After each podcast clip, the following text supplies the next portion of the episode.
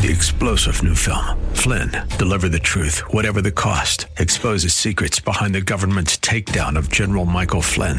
Flynn knew what the intel world had been up to. He ordered the first audit of the use of contractors. This set off alarm bells. He told the truth. He was the most dangerous person for Donald Trump to hire. They had to get rid of Flynn.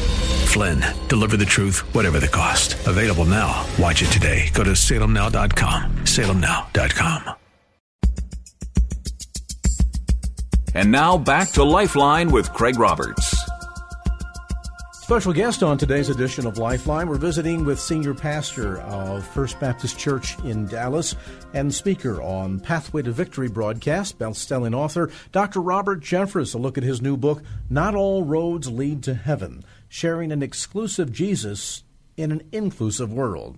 I'm curious about part of this issue here, Dr. Jeffress. If where we're, we're, we're failing at this point – is that we've perhaps laid a lot of our faith at the so called altar of tolerance, this notion that, well, if God is really a loving God, surely He will accept us so long as we are sincere in our effort to reach Him, whether we call God Allah, Yahweh, or Maitreya. Well, uh, that's right. And by the way, that's one of the objections that I deal with in this book. You know, I wrote this book, Craig, so that people could reclaim this belief that Christ is the only way to heaven. And I, you know, answer seven of the major objections to that belief. The one you just raised. Well, you know, people uh, simply call God by a different name.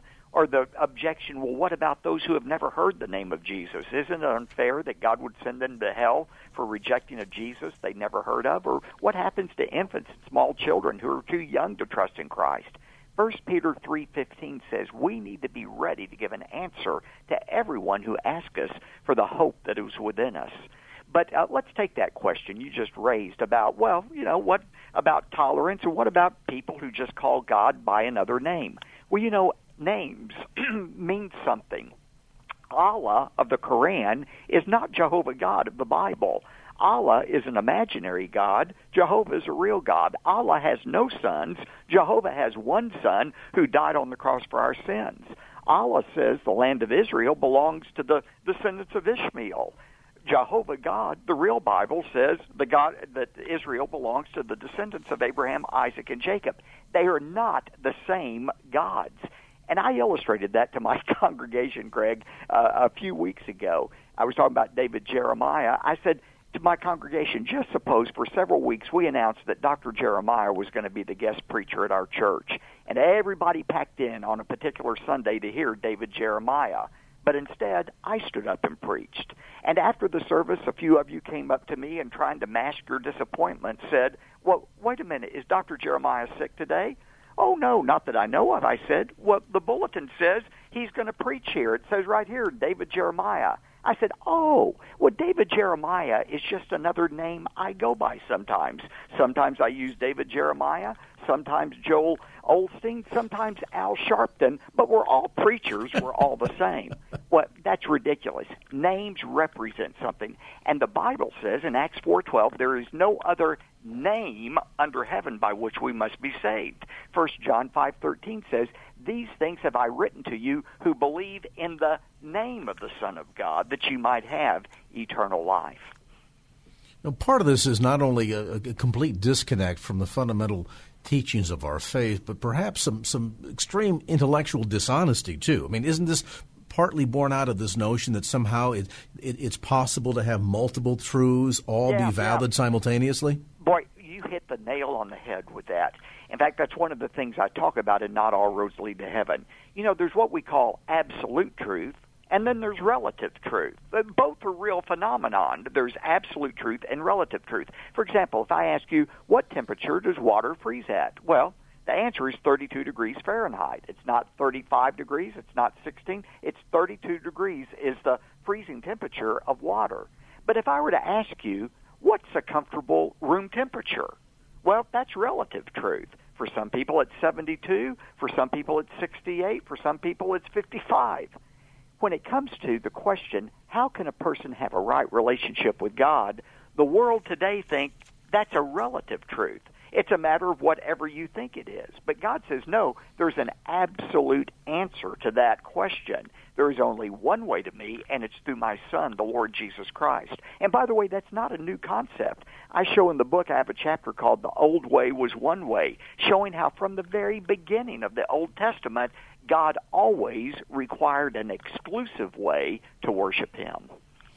I wonder if we come back full circle that this also doesn't reveal a fundamental um, inaccuracy or misunderstanding of everything from the nature of God to the nature of mankind, the notion of God's demand for sacrifice for the remission of sin, uh, and that there, there's a disconnect here, so that all of a sudden we get very well, I was going to say sloppy grace. It's almost non existent grace because we're trying to define the terms of engagement with God based on our terms as opposed to His terms.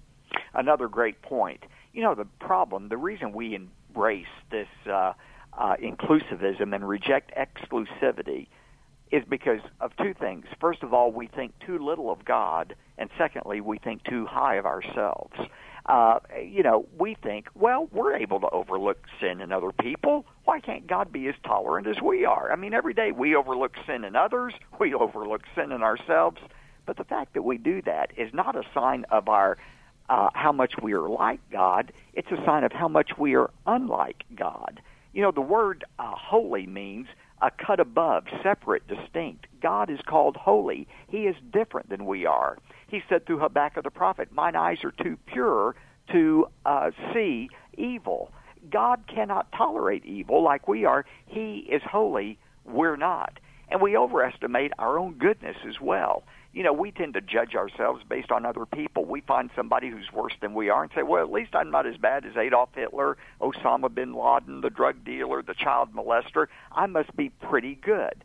But that's not the standard God uses you know, I remind people that the geographical distance between the North Pole and the South Pole is considerable.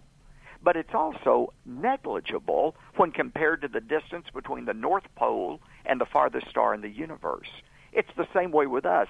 The difference between human beings seems to be a great deal. You know, the difference between Hitler and Walt Disney seems to be a lot of difference in in, in morality. But in God's eyes, the difference between Walt Disney and Adolf Hitler is negligible compared to the difference between Walt Disney and you and me and God, who is absolutely perfect.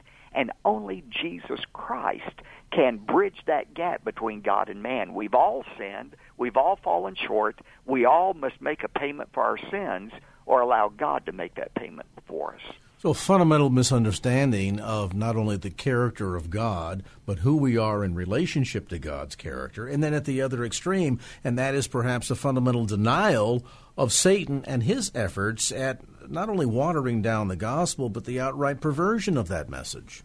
Well, that's right. And, uh, you know, the Bible says to avoid the way of Cain in Jude verse 11. The way of Cain describes Cain's uh, the decision that he would try to approach God on his own terms rather than God's terms. And every other world religion, Craig, is really a, a deviation uh, or a derivation of the way of Cain, man's attempt to approach God in his own way. And uh, you know, Second Corinthians 11 says that Satan appears as an angel of light to deceive people. And other religions are really tools of Satan to lead people away from God. You know, when he says an angel of light, he appears sometimes as.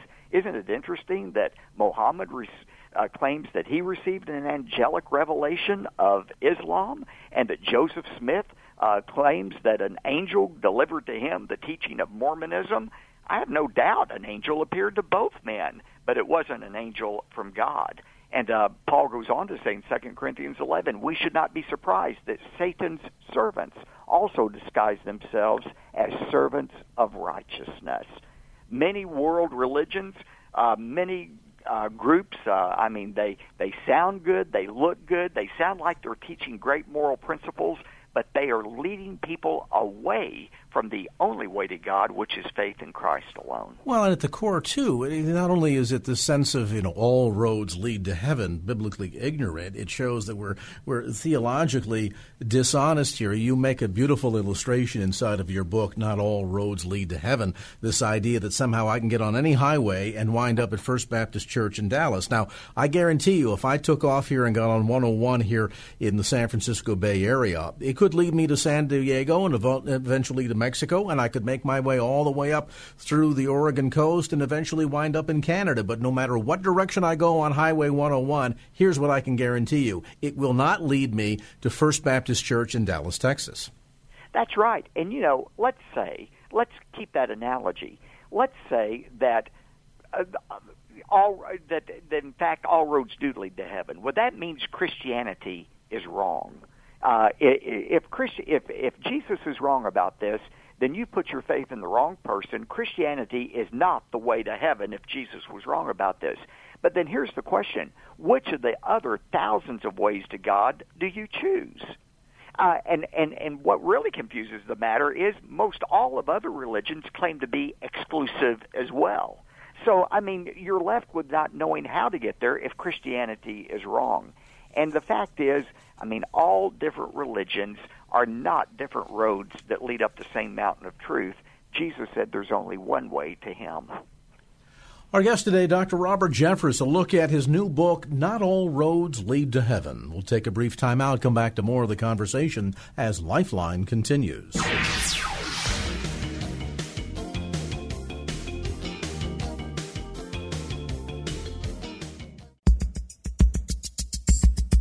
And now back to Lifeline with Craig Roberts. Bestselling author Dr. Robert Jeffress, a look at his new book, Not All Roads Lead to Heaven, sharing an exclusive Jesus in an inclusive world. By the way, the new book, recently published by Baker Books, available at Christian bookstores throughout the Bay Area. You can also order it through Dr. Jeffress's website associated with the broadcast. Pathway to Victory, simply go to ptv.org. That's ptv.org In your book, Dr. Jeffress, you walk through four, I think, very fundamental and yet critical definitions that I think will help the average reader better understand um, not only the slippery slope that, that leads to some of this very sloppy and dangerous theology, but also the importance of, of defining the differences between some of these fundamental worldviews. Walk us through, if you would, brief, briefly, some definitions on universalism, pluralism, inclusivism, and exclusivism?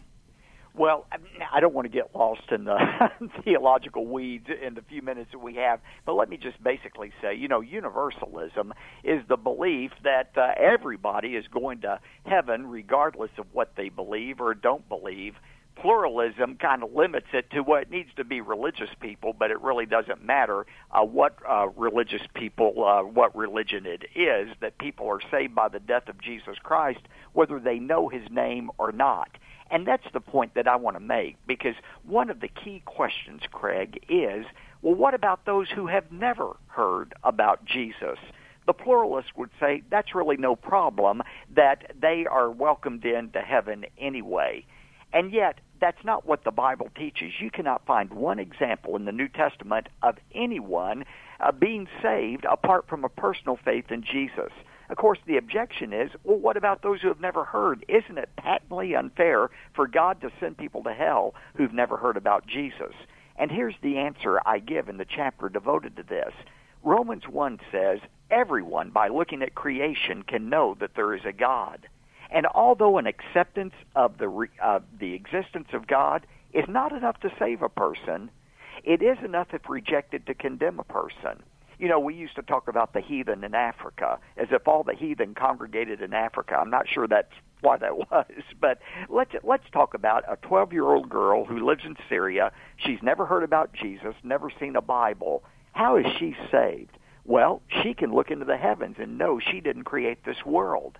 That can't save her, but if she responds to the light God gives her, I think the Bible is clear that God will send to that girl the light she needs to trust in Jesus as her Savior. I mean, he did that for the Ethiopian eunuch in Acts 8. Here was a guy who wanted to know God. He's in his chariot reading Isaiah, can't make heads or tails of it. God miraculously sends uh, the evangelist Philip with the message of the gospel. Or think about the Roman centurion, Uh, Cornelius, Acts chapter 10.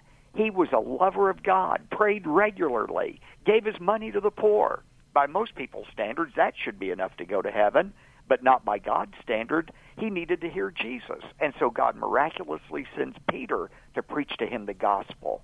What I'm saying is, whenever God sees a heart that really wants to know Him, you can know for sure that God is going to get the information about Jesus that person needs to be saved. And certainly, if God is capable of sending His only Son to be born of a virgin, to suffer, die, rise again on the third day, if God is capable of doing all of that, He is certainly capable of individually revealing Himself to persons who are perhaps beyond the reach of the church or not having uh, ever been exposed to the gospel in the fashion and form in which we would understand it. Well, that's right, and I don't think it's any accident that missionaries go where they go. I don't think it's any accident that the radio signals and television signals and the internet literally reach around the world sharing the gospel of Jesus Christ. What do we make of some of these individuals? And there are big names that come to mind, including uh, one big one that's down in your home state that would look seriously at the television screen and say, well, now when it comes to this matter of uh, does this mean that someone, for example, who is um, Jewish, is necessarily going to hell? How do we deal with this exclusivity, the notion that salvation is limited to those who exercise faith in Christ and Christ alone? And of course, we've heard these answers. You articulate one in the book that's sort of this, well, I'm not sure, don't know, not up to me to judge. How do we give an answer for that from a biblical perspective? Well, and we've all seen people wilt under the television lights and basically, you know, break out in a sweat, stutter and stammer, and basically say, I don't know, I don't know. We have to leave that up to God. Well, the problem with that is God has already made his judgment about that. And he's articulated it in the scripture, and we need to be bold and compassionate and share that message with other people as well to save them from hell. You know, when people uh, accuse me of being anti Semitic, I've been accused of that because I insist that Jews, like everybody else, must trust in Christ to be saved. That's not anti Semitic. Jesus is the one who said it. Last time I checked, he was a Jew. The apostle Peter was a Jew who said it. Acts 4:12, there is no salvation except by the name of Jesus. The apostle Paul was the Hebrew of the Hebrews, the Jew of the Jews, and yet he gave his entire life to preaching that there is no salvation apart from the name of Jesus. So when you have the three most prominent Jews of the New Testament saying you have to believe in Jesus, well, I mean, I think that speaks for itself. Early on in the book, you talk about this notion that uh, part of this slippery slope has been the fact that largely we, as evangelical Christians, on this very topic have been outmarketed, outmaneuvered, Oh. outfought, and outargued. How do we come back full circle? How do we redeem this to bring it back, back to this fundamental teaching uh, that narrow, as the Scripture tells us, narrow is the gate? Well, uh, you know, the fact is, I, I think uh, the fact that 57% of evangelicals believe there's more than one way to God, I mean, really is a reflection on what's being taught and not being taught in the pulpits today. I mean, as I, you mentioned, several major pastors who are waffling on this issue. My old professor at Dallas Seminary, Howard Hendricks, used to say, whatever is a mist in the pulpit becomes a fog in the pew. And I think a lot of people in the pew are, uh, pew are foggy about this issue because they're not hearing it taught from pastors who want to be loving and kind and don't want to run anybody off and so forth. And they are neglecting their role to be prophets and evangelists teaching the Word of God. And Craig, let me just say in the closing moments, that's why I wrote Not All Roads Lead to Heaven, to equip Christians to reclaim this truth. And I encourage Christians to get it and read it for themselves but also be ready to share that answer. You know, most people, if their child or grandchild asks them, "Well, do you believe a, a, a Muslim is going to hell?" How could you say that? They wouldn't know what to say. Or if they were asked, "Well, what about children and infants who are too young to trust in Christ?" They couldn't give any reason why they believe they're in heaven. All of those things I cover in my book. And as we enter this Easter season, especially, as people are more open to Jesus, maybe some of our listeners know people who follow other faiths They've never known how to approach them without offending them. Here's a great idea. get a copy of Not All Roads Lead to Heaven and just give it to them as a gift, saying, I'd like to share with you why my faith is so important to me. I'll guarantee you this title, Not All Roads Lead to Heaven, will grab their attention immediately, and it may be a great conversation starter. Are we as the church, as we kind of conclude our conversation together, Dr. Jeffress, are we as, as the church at, at a very critical crossroads because it, it, it, occurs to me that this is a this is as as they say sometimes the deal breaker. Yeah. Uh, that, that if we as the church do not fundamentally understand, if we're not capable of of giving an answer for the hope that lies within, as Scripture exhorts us, if we do not understand the necessity of atonement, or if we somehow uh, recoil against this notion of, of spilt blood, atonement for sin, uh, appeasement, uh, propitiation, things of this sort. If, if, if we find all of that very uncomfortable and we are therefore not able to effectively communicate the faith that we supposedly live and believe in, it would seem to me that, that, that absent that, that the church becomes horrifically neutered. It does. And look, you know, you made an allusion to this we lost the gay marriage battle because we were outfought, outfought, and outmarketed on the issue. And you know, marriage is a very important issue, but it pales in comparison to this issue. This issue is the foundation of the Christian faith. How can a person be reconciled with God? And if we allow ourselves to be outfought, outfought, and outmarketed on this, really, we need to shut the doors of our church and uh, keep our money for ourselves. Forget about evangelism and missions. We don't have a message to share with anyone if everyone's going to be in heaven anyway. A sobering message that comes from the very heart of God Himself. Don't believe me?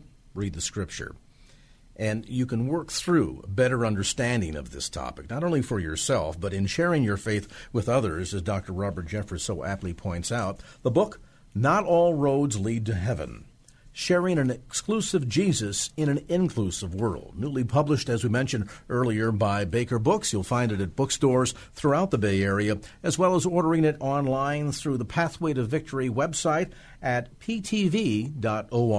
That's ptv.org org. And our thanks, as always, to Dr. Robert Jeffress, Senior Pastor at First Baptist Church of Dallas and speaker on Pathway to Victory.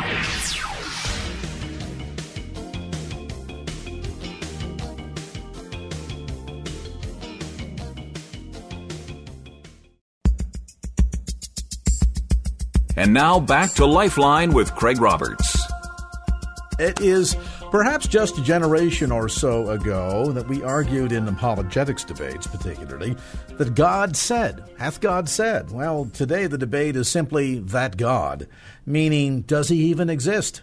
Nietzsche asserted a century ago that God was dead, suggesting at least at the minimum that at one time God did exist. But today we debate his very existence, ever. A new book helps you address a lot of these questions, perhaps questions you yourself have struggled with, certainly questions that maybe you struggle with in answering for uh, friends as you share your faith. The book is called simply Does God Exist? and 51 other compelling questions about God and the Bible. Its author is uh, lead pastor from Life Fellowship Church outside of Charlotte, North Carolina, and the founder and host of the video ministry, The One Minute Apologist, Pastor Bobby Conway. Pastor Conway, great to have you on the program. Hey, it's good to be with you, buddy. Well, I guess these days, particularly with what we see going on in the world around us, whether we talk about politics or the spate of violence in particular, and a lot of it taking place in God's name or in Allah's name, and a lot of people get confused between the two, a lot of Christians really struggle to try to come up with these answers that will help satisfy uh, friends as they or co-workers as they share their faith. And in looking at your new book, I mean, it certainly isn't a 500-page tome. Uh, you could almost almost practically memorize the entire book, and toward that degree, I just wonder if that was your intent. Well, what I did want to do is help uh, my readers to gain some confidence around curious questions that they may have or people whom they're engaging conversations with might have. And so what I did basically is I've got almost a thousand videos on our one minute apologist YouTube uh, ministry site where I interview world leading philosophers and apologists, and then I do a lot of the questions myself. And I just sought to take, you know, 50 or so of those type of questions that I do in video format and then put them in written format. So I wrote that book to give people a tool of some of the questions that people are asking today. And what I like about the book, Pastor, is it is literally a book that you could memorize. I mean, you, you could almost spend a few minutes with this every day and committed a lot of the answers uh, to memory. There, there's some give and take in here, questions to consider, uh, memory verses that, uh, that tie into uh, each of the questions, along with uh, information concerning the links to the accompanied YouTube videos that you've produced that I think really can help equip Christians for, as, as Paul told us, to be ready to give an answer for the hope that lies within. Yes, and I also think that people want information, especially in this age, that is digestible, and I think that there is a place for uh, the tome, and I'm all about that. I read those myself. I think that it's good, though, for people to have a tool, and being a pastor, I have to be a pragmatician, uh, and I think that this is something that can serve as a tool whereby people can get together in small groups or in coffee shops, uh, or they can just have it as a resource manual to look up questions either about theology or worldview or sexual issues or some of the different things that we're facing right before us right now. Uh, one of the things that I like about your approach to this, uh, when I first picked up the book, I thought, well, uh, we're going to expect to find some basic questions in there, sort of the questions of time and memoriam. does God exist? What about the virgin birth? Uh, uh, is Jesus equal to, to God? Things of this sort that are kind of basic Christian theology. But you have not shied away from dealing with any of the contemporary questions, so to speak, of our day either. For example, I, I first read it and thought, did I read that right? Will there be sex in heaven? Uh, you you don't shy away shy away from any of these topics, do you? Well, I mean, the reality is, is people have these questions, and I think in the church we need to say, hey, look, if we're sincerely striving to learn, it's okay to ask questions. Uh, and will there be sex in question? I mean, that's not uh, out of reason to ask that kind of question. Uh, will I still be married in question uh, in heaven? I mean, these are questions that that people thought about. In fact, that Jesus was uh, posed such a question, and we learn that you know what we're going to be, uh, you know, like the angels in heaven, neither given in marriage. So there's going to be a marriage on earth till death do us part. So there's not going to be sex in heaven, but I think that that's not anything for us to dread. It's hard to imagine as adults a world where there cannot be intimacy uh, between a person that we love, but we can know in heaven that the purpose of sex here on earth is for mutual pleasure and procreation, and our ultimate pleasure will be found in God, and there will be no procreative reason for us to have sex in heaven. What's good, too, I think, about your approach to the book, Pastor, is that in addition to helping tackle questions that uh, we could run into day by day as we share our faith with others, there are also some very timely topics that, quite frankly, a lot of Christians struggle with themselves. They don't quite understand the answers, and we live in a society that not only promotes this sense of, of certainly uh, uh, theological pluralism, but also from the standpoint of wanting to be quote unquote tolerant. Uh, and yet we say, gee, how, how do I come about giving an articulate response to some of the more controversial topics. I mean, it, take, for example, the matter of marijuana use. Now, here in California, we're going to head to the uh, ballot in November, not only decide who the next president will be, U.S. Senator from California, but also decide whether or not we should follow in the footsteps of Colorado and legalize recreational use of marijuana. This is one of the topics that you've chosen to deal with. I discern between medical marijuana and uh, recreational use of marijuana. I grew up in California myself, and I've been clean since October 9th, 1994. I got clean at my first semester at Chico State, of all places. And uh, I don't know if it's still the party school it was back in the in the 90s. But it has a reputation. There, yes, it does. so I thought quite the place to go and get sober. I went to an AA meeting October 9th, 1994 and I've been clean ever since. And so I've smoked a lot of dope myself in California, so I'm not throwing uh, stones at those who uh, who do. But I will say that I know back then a good hit of some green bud could get a high going, and with the THC levels where they are today, I just don't see how we can uh, maintain. Uh, you know, temple care. The Bible talks about, you know, we're to honor our bodies, we're to take care of our temple. It kills brain cells. I think from a standpoint of medical use, I can see a real avenue for that. Suppose we were to wake up and read in the newspaper and we'd never heard about marijuana before with and we didn't have the negative connotations and we saw scientists have found a leaf that can help those with cancer patients who are cancer patients to digest their food to help them to gain weight and to assuage them in the midst of their pain, I don't think we'd think anything of it because people use uh, many medications that are far worse right now than marijuana. So I can say I could see it being okay there, but just recreationally, I think that it's hard to make that case. If you've just joined our conversation, visiting tonight with the lead pastor from Life Fellowship Church outside of uh, Charlotte, North Carolina, the author of the new book called Does God Exist?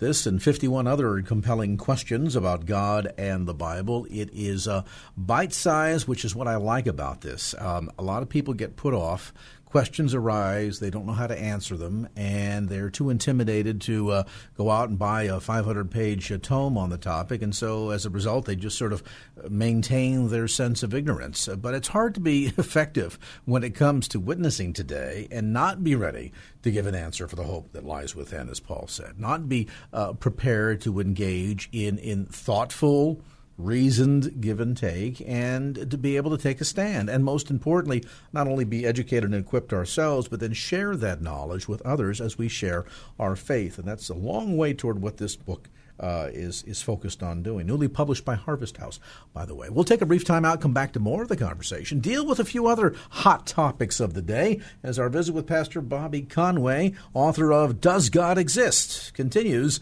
here on Life.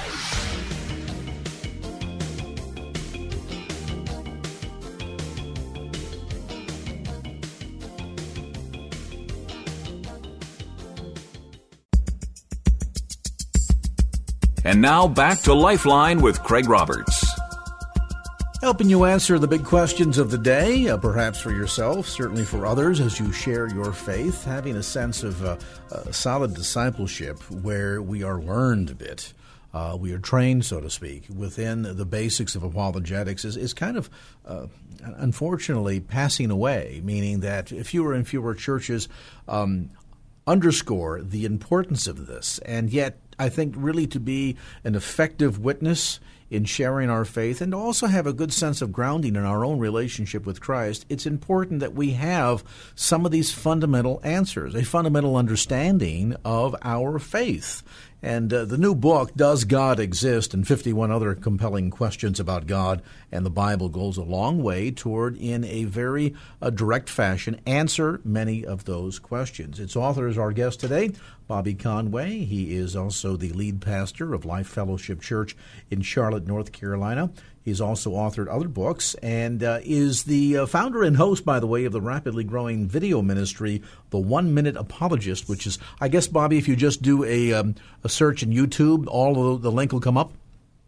Absolutely, yeah. Just type in One Minute Apologist. We have a channel in YouTube, or they can go to the One Minute Apologist.com and they can learn more about the videos there. And this is really, I mean, I, I think of not just uh, new believers, but uh, good refresher course for some of us that have been in faith for a lot of years, as well as an opportunity to get studied with a biblical perspective on some of the so-called hot topics of the day, which I know a lot of believers struggle with. I mean, for example, this issue of uh, transvestitism or sex change uh, has been a lot in the news lately, particularly with uh, uh, Bruce Jenner capturing a lot of headlines. And I know that when the topic comes up, other than uh, sharing a sense of uh, disbelief or uh, frustration with the topic. Many many Christians, I think, are just frustrated. They don't know how to answer. They don't know how to respond when this debate or this topic is approached. It's too bad that uh, the church has a reputation uh, for being bombastic at times. By and large, uh, the Christians that I come in contact are wonderful people, uh, humble people, but a lot of times they're not ready to engage in conversation uh, with people. Those who would say apologetics uh, isn't important, uh, obviously uh, haven't been out sharing uh, with non-believers or engaging them with questions about their faith because those questions will come up. And in, in particular, this one on sex change uh, this is a huge issue in our culture right now. And I do think that we should be looking for ways to exhibit compassion. I mean, I can't imagine what it would be like to feel trapped uh, with another gender inside of my body. uh, at the same token, I think we can show a compassion. You know, I can't, you know, imagine what that would be like. I'm not trying to throw stones at you here. I'm just trying to be faithful to the way that I believe that God created us, and I believe that uh, the chromosomal structure cannot be changed through a sex change. Uh, our chromosomal structure reveals whether we're male or female. Now, there is an intersex condition that some would have, where maybe they might have some, you know, partial male and partial female body parts. And I can understand the situation like that where they might seek counsel and get some wisdom on how to be unified so they don't, so that individual doesn't feel like they're half male, half female. That makes sense. But I do think biblically we should realize that uh, sex is not something that we can just uh, play with. It's des- we're designed by God with a certain gender. The other thing that I think believers should appreciate from a book like this is not only equipping them in terms of a, a better, more articulate, articulate uh, apologetic approach to many of the hot topics of the day from a biblical perspective, but also some of the topics that kind of swirl within the church that oftentimes uh, we need to gain a deeper, more foundational understanding on. Uh, it is probably unlikely for the most part that the average non believer is going to want to engage you in questions about the Trinity but we know that uh, modalism or uh, Trinitarianism within the church eh, are there are corners where this is hotly contested and debated, and from time to time, I think at least from a good biblical foundation, from a discipleship standpoint, it's important that believers understand what the Bible actually has to say on topics that are very relevant to the Christian's faith, particularly in issues such as the Trinity. Sure, that's a good point, Craig. Where we see that God is one in essence and three in person, Father, Son, and Holy Spirit. I think that there's a lot of confusion today, and I think that in my last book I wrote called Doubting Toward Faith, I wrestled with some of my own doubts and wrote about some of my own struggle with it and shared how, you know, we're living in a melting pot culture of belief. We're like a nation without a mission statement. We're not what we once were.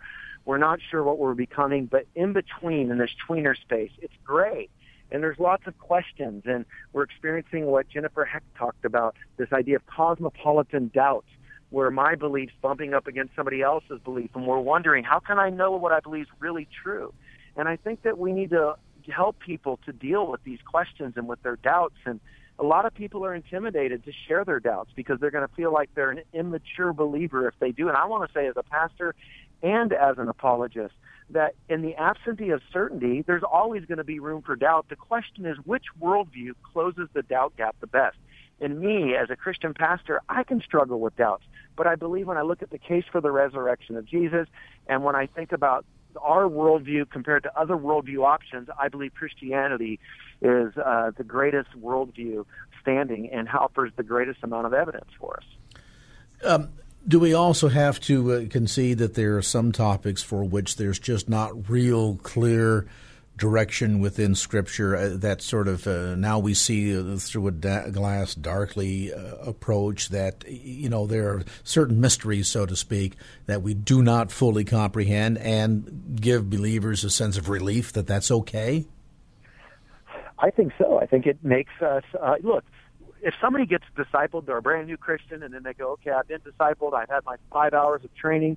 Uh, they're often ultra dogmatic. They go out and they feel like they've they've read their Left Behind series and they know how God's going to wrap the world up. And look, the reality is is if we're going to go in and out of some of these doctrinal positions on age of the earth or the timing of Jesus' return or which translation to use or whether or not one's a Calvinist or Arminian. And I think we need to give people some real freedom to think because sometimes we can give people such a tight doctrinal list that then if they're just thinking because they read another book, not trying to disobey God, just wrestling with the argument. They can feel like they're doing something wrong, and the reality is, is they're just thinking. And I think that's when we get back to we need to love God with all our heart, soul, strength, and mind. Love our neighbors ourselves. As Christians, our faith is in the death, burial, and resurrection of Jesus Christ. We're keeping our faith there, and then we live it with a lot of flexibility and we give each other a lot of grace because we're splintering the church to death in the name of our pet particularities and I think we need to loosen up a little bit. And I think that's a key point that you make because there's also this perspective that says, listen, um, there are some doctrines, so to speak, that are going to constantly be open for debate. I mean, you know, upon baptism, should we sprinkle or should we dunk? I don't know. I mean, I, I think there's evidence to show, certainly from Christ's experience with it, that uh, the dunking is the way to go. That said, it certainly doesn't classify as a damnable doctrine, meaning that if you don't embrace it or believe it certain ways, uh, that, that you're going to be outside the confines of, of, of, of so-called normative or, or um, historical Christianity. But there's also this notion that we can sometimes get so caught up in the minutia of some of these completely unwinnable debates that we we end up seeing our relationship with very Christ Himself suffer, don't we? I just would love to see the church at large really grasp what you're saying right there, because if we could just get the beauty and the joy of learning. Yes, there's a corpus of theology that we're to believe, but the reality is, is we've got over 40,000 denominations. Uh, you know, uh, you can pit many of these great theologians that are our heroes, and they contradict each other on some of these viewpoints as well. That doesn't mean that undercuts our belief ultimately in the authority of Scripture. What it means is people are finite.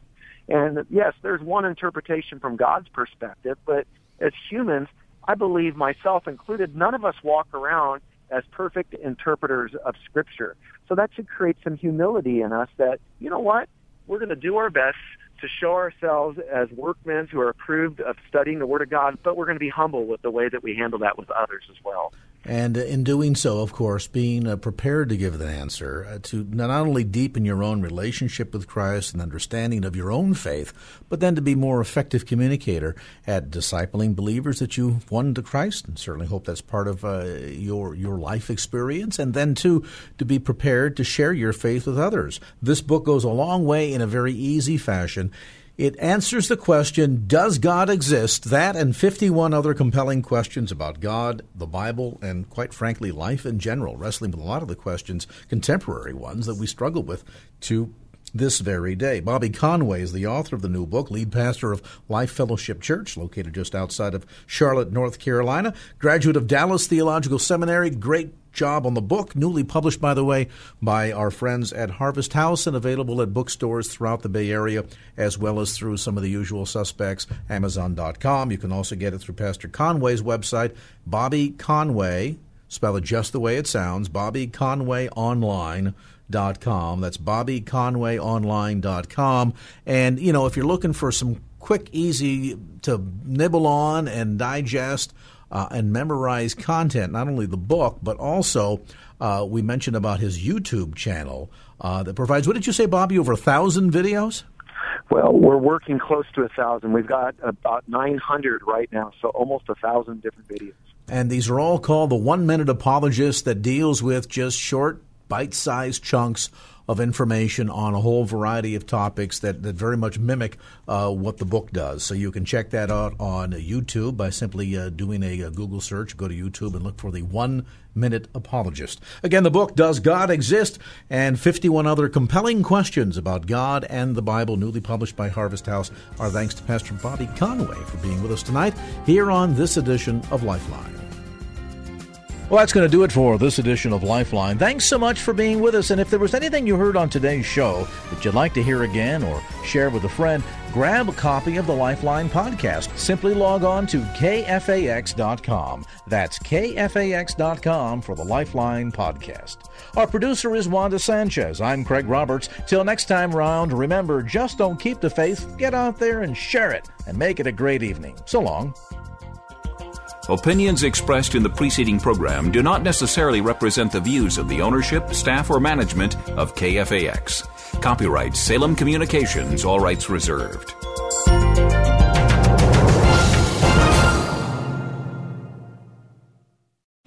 Three star general Michael J. Flynn, head of the Pentagon Intelligence Agency, knew all the government's dirty secrets. He was one of the most respected generals in the military. Flynn knew what the intel world had been up to, he understood its funding. He ordered the first audit of the use of contractors. This set off alarm bells. The explosive new documentary, Flynn deliver the truth, whatever the cost, and covers the facts behind this scandal. Flynn told the truth. He was the most dangerous person for Donald Trump to hire. I find out the worst enemy that I'm going to face in my life is right here in America. They took my assessment and they wanted me to change it. And I was like, I'm not changing it. They had to get rid of Flynn with in depth interviews, archival footage, and never before seen personal records of the man behind the headlines. I just felt like I was drowning. Flynn, deliver the truth, whatever the cost. Available now. Watch it today. Go to salemnow.com. Salemnow.com.